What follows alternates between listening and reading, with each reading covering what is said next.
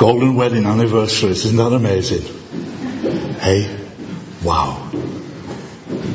Wow. Marvellous.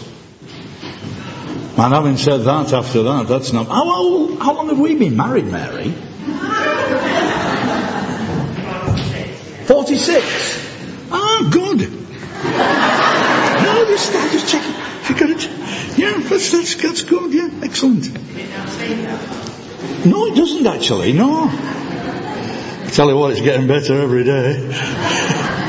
yeah, of course, there are some people who've been married over 56 years and plus and all the rest of it. Oh, doesn't it make you sick?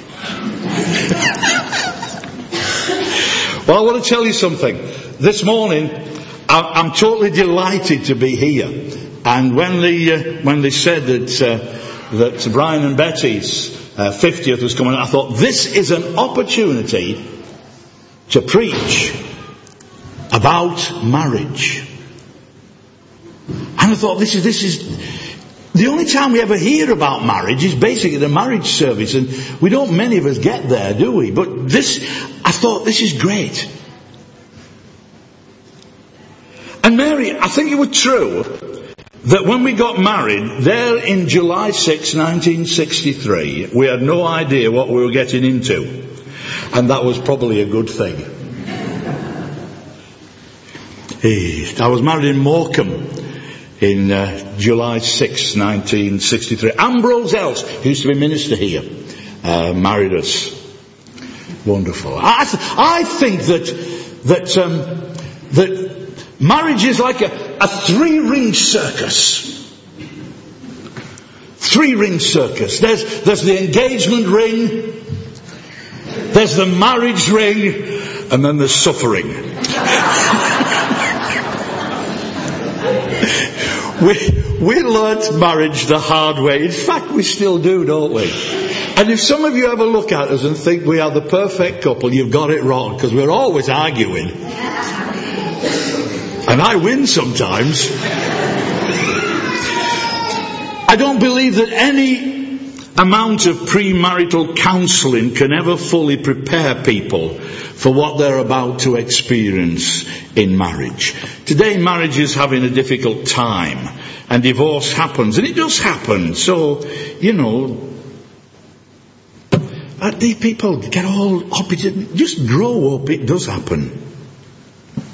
No need to send people on guilt trips. But I do believe in marriage, and I believe it's a lifelong union of man and wife. And it's still God's way. And I still believe that it's the best way. I had a, a marriage up in Burnley recently, and this couple had lived together for something like 15 years. And in the service, I tried to explain to them that there is a difference between living with someone and living for someone. And they like that. And they took it on board. So when you buy your car, you get a manual with it. It's like playing with all the little tricks that are on the dashboard. You oh, Was for. You know, like the lady who went out in her husband's new car. And she came back and she said, it's wonderful, it's absolutely wonderful. And those airbags work perfectly. so let's have a delve in, have a look, and just see what, what there is really there. No guilt trips. No guilt trips. Number one, I believe that marriage is a gift of God. It doesn't always seem that way, but it is. It's like the kids who were um, doing the story of Cinderella, and uh, the children talked together afterwards, and the teacher was listening very carefully. And uh, one of them says, I know how it ends, I know how it ends, I know how it ends. They lived happily ever after. And one of them said, No, they didn't, they got married or the young priest who uh, was doing his first marriage service. and uh, he, he, uh, he was very, very frightened and he always lost his way. And one of the older priests said, he said, I've learned every time that I lose my way in a service. I quote scripture. And the young priest thought, well, that's a great idea. And so he'd do his first marriage. And he got halfway through and he realized that he'd lost his page, he'd lost everything. And he stepped back and said, Oh, Father, forgive them for they know not what they do.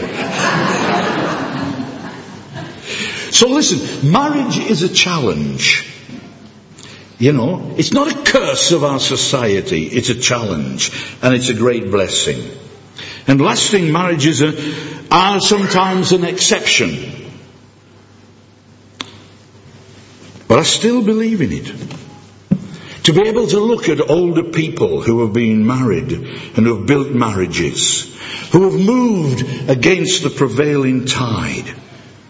I believe to take on secularism, and boy do I take it on. Oh yeah. Show me a good secularist and I'll show you where there's a pool of blood on the floor. You can't do a better job than setting out clearly what Christian marriage is about. I have a friend called Mike. I've known him for years now. I've known him since he was 14. He had two disastrous marriages. And uh, he was up in Accrington at his brother's wedding as a best man. And uh, during the service, he did his little speech, the best man speech. And he said, I am not the best person to speak about marriage. He said, I've been married twice, but he said, don't worry, I'm looking for a woman that I just do not like and I'm going to buy her a house. Listen to Clint Eastwood, an amazing man. This is what he says about marriage. He said, they tell me marriages are made in heaven. So are thunder and lightning. So here we are to try and understand a little bit.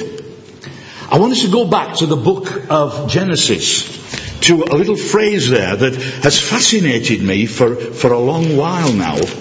And uh, it's, um, it's in chapter 2, and it just says, well, where would it be? About halfway through verse 20. But for Adam, no suitable helper was found.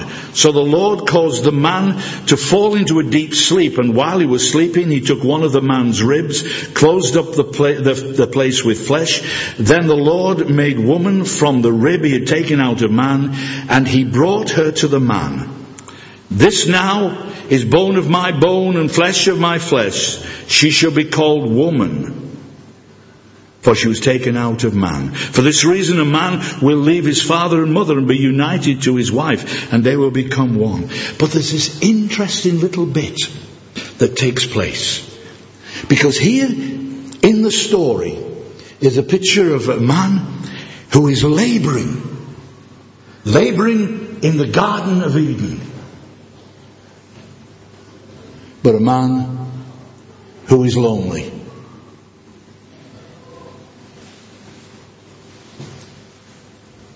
And there's at one point where there were some words that jumped out of the scripture that I'd never seen before. You remember the creation stories? He said there was light. And that was good. There were fish in the sea. And that was good. There was this. And it was good. And then from nowhere, he says, but that's not good. You'll find it there. It's there. I'm not going to tell you where it is. You've got to find it.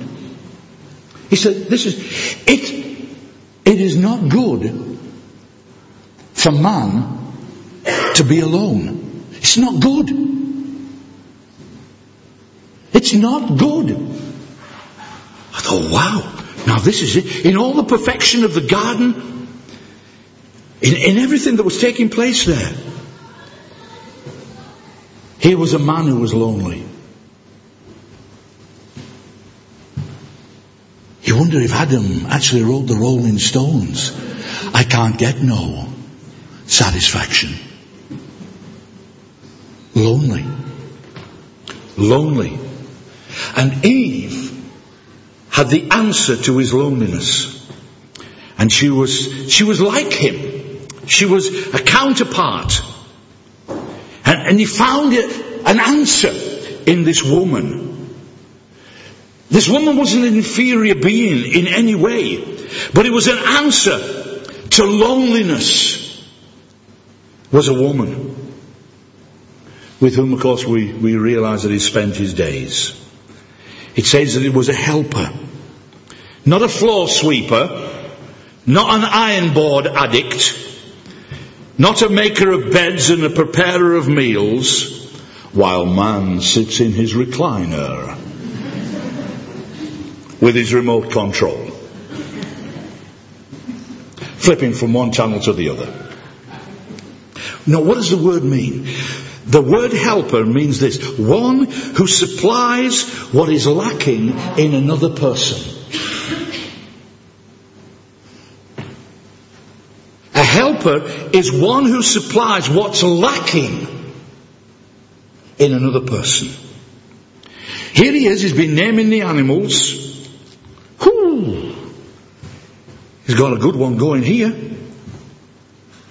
But God was training him to be a lover. God was creating within Adam a growing hunger for a life partner, a hunger only God could meet in the creation of Eve.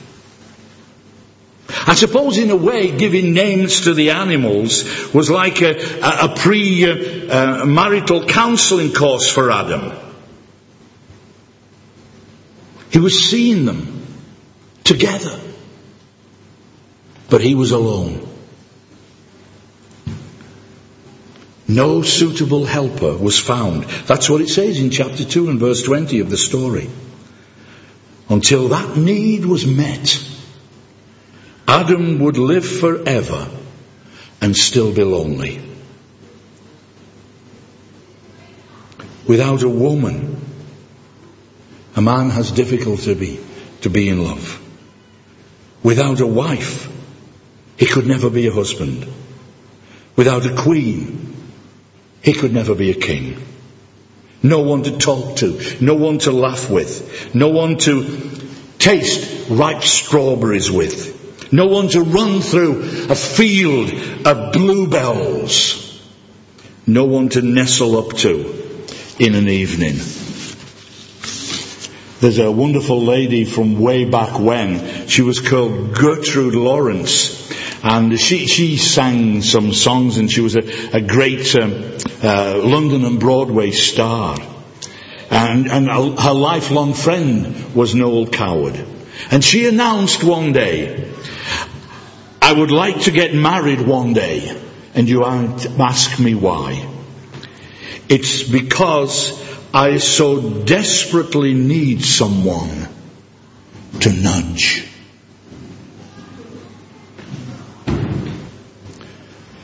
So there's, there's the, the, the, the beginning for us, the problem. He was laboring, but he was lonely. Now we come to the, the solution. A companion who completes. A companion who makes perfect. Not Adam making perfect, but making perfect community. Making perfect community. Again, he created someone which was like him, yet different. Why? So they could be in agreement. Because that's the basis, really, of understanding marriage, is coming together in agreement. But the lovely thing is, God didn't ask Adam for any input into his wife to be. No input. He didn't place an order. Do you remember that?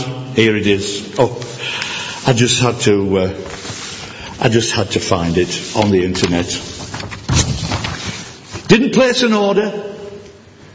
Five foot two, eyes of blue.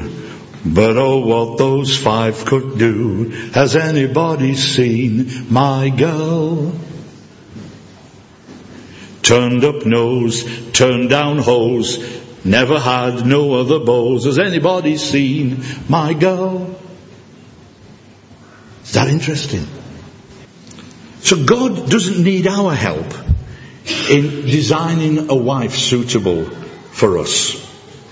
And in verse 23, there's a lovely little phrase. Just listen to this. Just listen to this.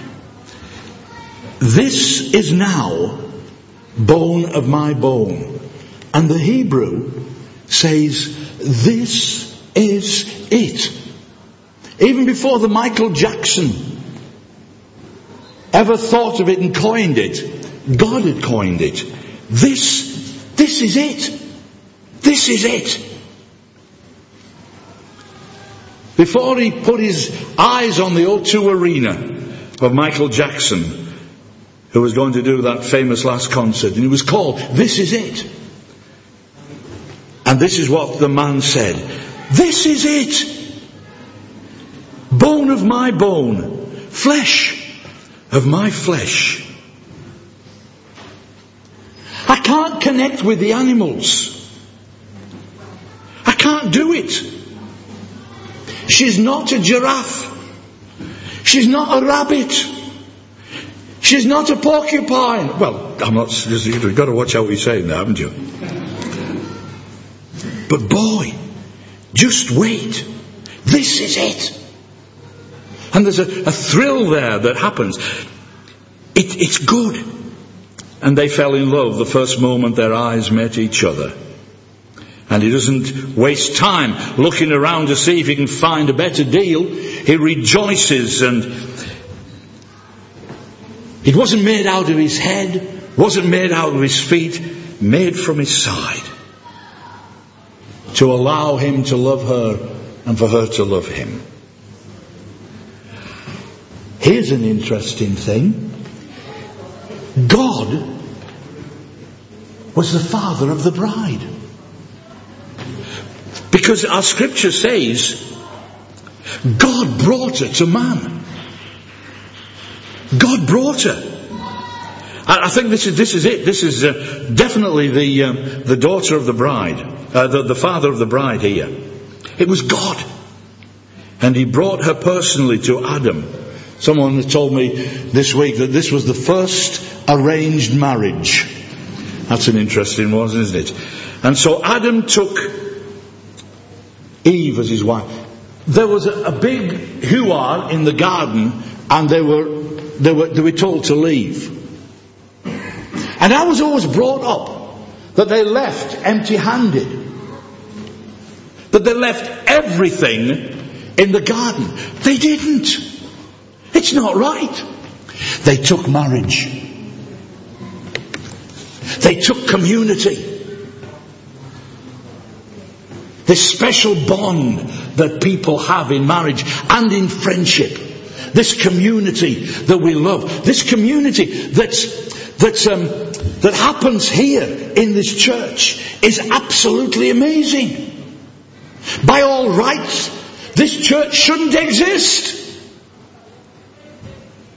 Why does it exist? Because it has created under God community. And it continues that. God was there with them. And I thought that was a, a good part to hide, to, to, to hanging on to. The next little bit is what was the design? Well, it was to do with the closeness and being comfortable. I don't know about you folks, how you're doing, but I, I, believe that there is two things that are good and there is a design here of, of, of closeness and of comfortableness. The way in which a man and a woman can be confident with each other. And there's that little editorial comment where he says that a man should leave his father and mother and cleave to his wife and they shall be one. Listen to me. Especially you women. Are you hearing me? It's strange that it does not say to the woman, leave your mother. Because I believe in a woman's life there is something very special. Relationship between daughter and child. But with a man, it's different. You leave your father and mother and you cleave to your wife. A wife has got a special relationship. Even here in the earliest known records of the scripture, it's saying to us that a woman and her mother have a special place. A special place.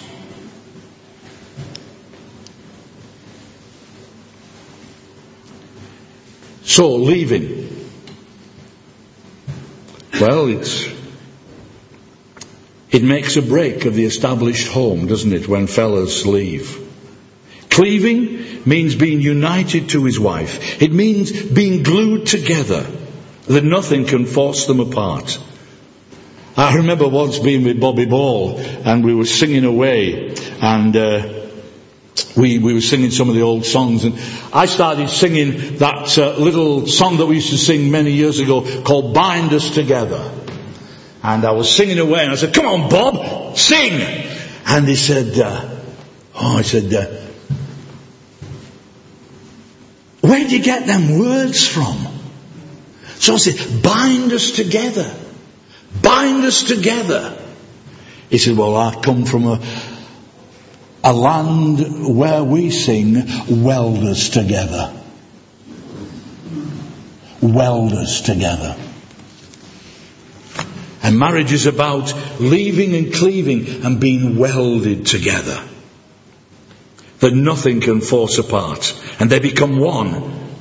You don't have a better half. I've heard people say, I'm, I'm introducing you to my better half. What's that? It's just stupid. It's, it's like some of them stupid reggae songs. It's just stupid. How can you have a better half when you're supposed to be one? You can't do it. Leaving, cleaving, and then there is this, this word here, which is this closeness, this intimacy, where they become one flesh. They grow together. Two people, yet deep down they become one. They think as one, they act as one, and they become one. In all their relations, in sexual relations, etc., they become one. There's a, there's a transparency, there's a, there's a comfortableness that's there in their lives, and they trust that they will not be let down, and that barriers won't creep up. They were comfortable with each other. And then the last part here is this, this, this closeness and comfortableness where they were naked and not ashamed. It's very uncomfortable, you know, when, when a uh, stranger pierces into your soul. Very, uh, very strange. Because marriage is a lifelong commitment. Husband and wife can relax, feel comfortable together. To be married at 46 years, did you say, man? 47. Oh, wow. Wow. It's not you, unusual for you to miss out on the time, is it there? 47 years and discover new things about each other. Hiya fellas, how are you doing? You're alright. Do, do you notice how God has a way of bringing you to church? So how can I finish? How can I just uh, put it into a nutshell? Well, Henry Ford was an amazing man. He uh, he built what is called the Model T Ford, and he was asked one day to explain what he thought the secret of a good marriage is, and I give it to you. And here it is. Are you ready? A good marriage is the same formula as making a successful car. Stick to one model.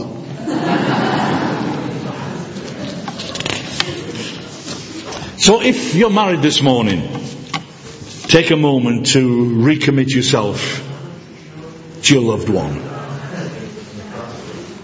If you're married this morning and you have difficulty, well pray for God's healing.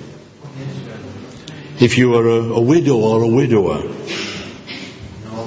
remember those good memories that God has given to you and ask for grace for this week.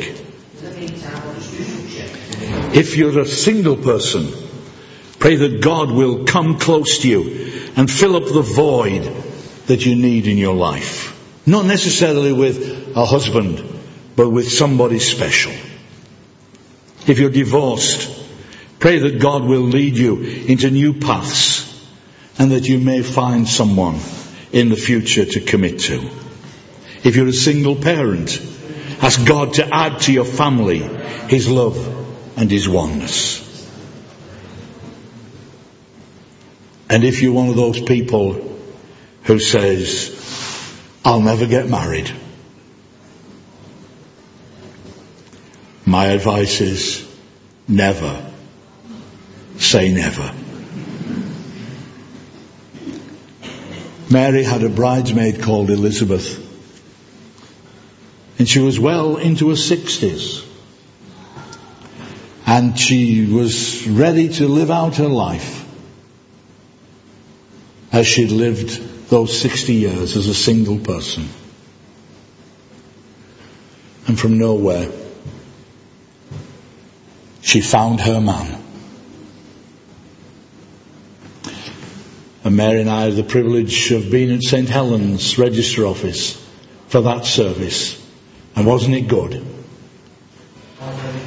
that amazing? But never say never. And if you are single, I know God's been a good friend to you and always will. I hope I've encompassed each and every aspect of community this morning. May God bless you and watch over you.